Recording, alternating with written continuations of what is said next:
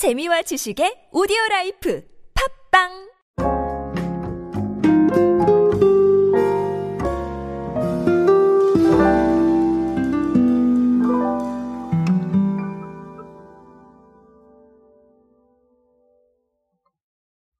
여러분 요즘 아마 이 투자 관련해서 관심 굉장히 많으실 거라고 생각을 합니다. 아, 오늘 이야기는 사실 투자를 뭐 장려하거나 제가 투자를 어디 할 때를 알고 있다거나 당연히 이런 건 아니겠죠. 아, 그래서 어, 투자에 대한 이야기이긴 한데 네, 투자 자체에 대한 이야기는 아니고요. 하나금융 투자가 최근에 트렌드에 좀 어떤 부분들을 반영을 해서 어, mobile trading system을 새롭게 내놨습니다. 아, 어플리케이션 원큐 스탁인데요. 이 원큐 스탁에서 도대체 어떤 트렌드를 좀 반영을 하고 있는지 알아보도록 하겠습니다. 안녕하세요 여러분 노준영입니다. 오늘도 즐거운 트렌드 이야기 함께 해보도록 하시죠. 방금 원큐 스탁이라고 말씀을 드렸죠. 어, 뭐, 이 투자에 대한 이야기는 제가 따로 말씀을 안 드릴게요. 뭐 해외 주식 투자를 쉽게 구성했다 이런 얘기들도 있는데 어, 이거는 직접 확인하시면 되겠고요. 어, 제가 말씀드리고 싶은 건 이제 트렌드적 측면에서 두 가지예요. 뭐냐 하면 자, 첫 번째로 customizing이라는 게 있어요. 첫 화면부터 사용자가 원하는 대로 메뉴 구성을 할 수도 있고요. 화면을 보는 방식까지 개인의 취향에 맞춰서 변경을 할 수가 있습니다. 어, 아니면 뭐 투자와 이어지는 종목의 편집도 매우 자유롭게 하고 싶으신 대로 진행하실 수가 있어요. 자, 또 다른 하나는 뭐냐면 curation인데 어, 사용자의 거래 패턴을 분석을 해서 선호할 만한 종목을 추천하는 데이터랩 서비스를 굉장히 개선을 했다고 합니다. 그래서 스마트한 분석을 통해서 입체적 정보를 제공하겠다라는 게 바로 하나 원큐 스탁의 목표고 하나 금융 투자의 설명입니다. 자, 방금 말씀드렸지만 직접적인 투자에 대한 이야기는 제가 드릴 수 없겠지만 트렌드에 대한 이야기는 충분히 드릴 수가 있겠죠. 자, 그렇다면 이 하나 원큐 스탁이 도대체 무엇을 의미하고 있는가라는 건데 자, 첫 번째는 결국은 첫 번째 말씀을 드렸던 커스터마이징에서 볼 수 있는 개인화예요. 어, 아까 어떤 특징을 말씀드렸죠?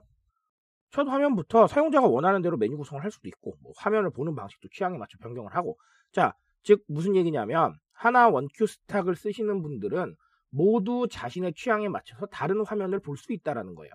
자, 예전에는 이런 분위기 있었나요? 없었나요? 없었습니다. 개발해서 메인 정해 놓으면 그 메인을 다 같이 봤어요. 하지만 지금은 취향과 개인의 시대가 열렸기 때문에 그 똑같은 화면에 만족하지 않는다는 것이죠. 그러니까 계속해서 이 customizing, 즉 개인화에 대한 부분들이 앞으로 나오고 있고요. 제가 얼마 전에도 지적을 드렸지만 뭐 삼성카드가 개인화를 내세우고 자, 삼성전자도 개인화를 내세우고 자, 여기뿐만 아니죠. 모든 유통업체와 가전제품들이 다 개인화를 목표로 잡고 있고 금융권에서 자꾸 개인화 얘기를 해요. 뭐 초개인화 얘기도 하고. 자, 그럴 수밖에 없는 게 아까도 말씀드렸죠. 모두 다른 생각과 취향을 반영하려고 하는 시대에 똑같은 한 가지로 승부한다. 아주 위험한 얘기고요. 더 이상 반응을 받을 수 없을 수도 있습니다. 자, 이런 부분들을 우리가 판단을 해봤을 때 너무나 당연하게도 이 하나 원큐 스탁처럼 자, 개인화, customizing 당연히 가져가야 될 것이고 우리도 마케팅에서 이 개인화에 대한 부분들 계속해서 신경을 써나가야겠다라는 말씀을 아, 반드시 드리고 싶습니다.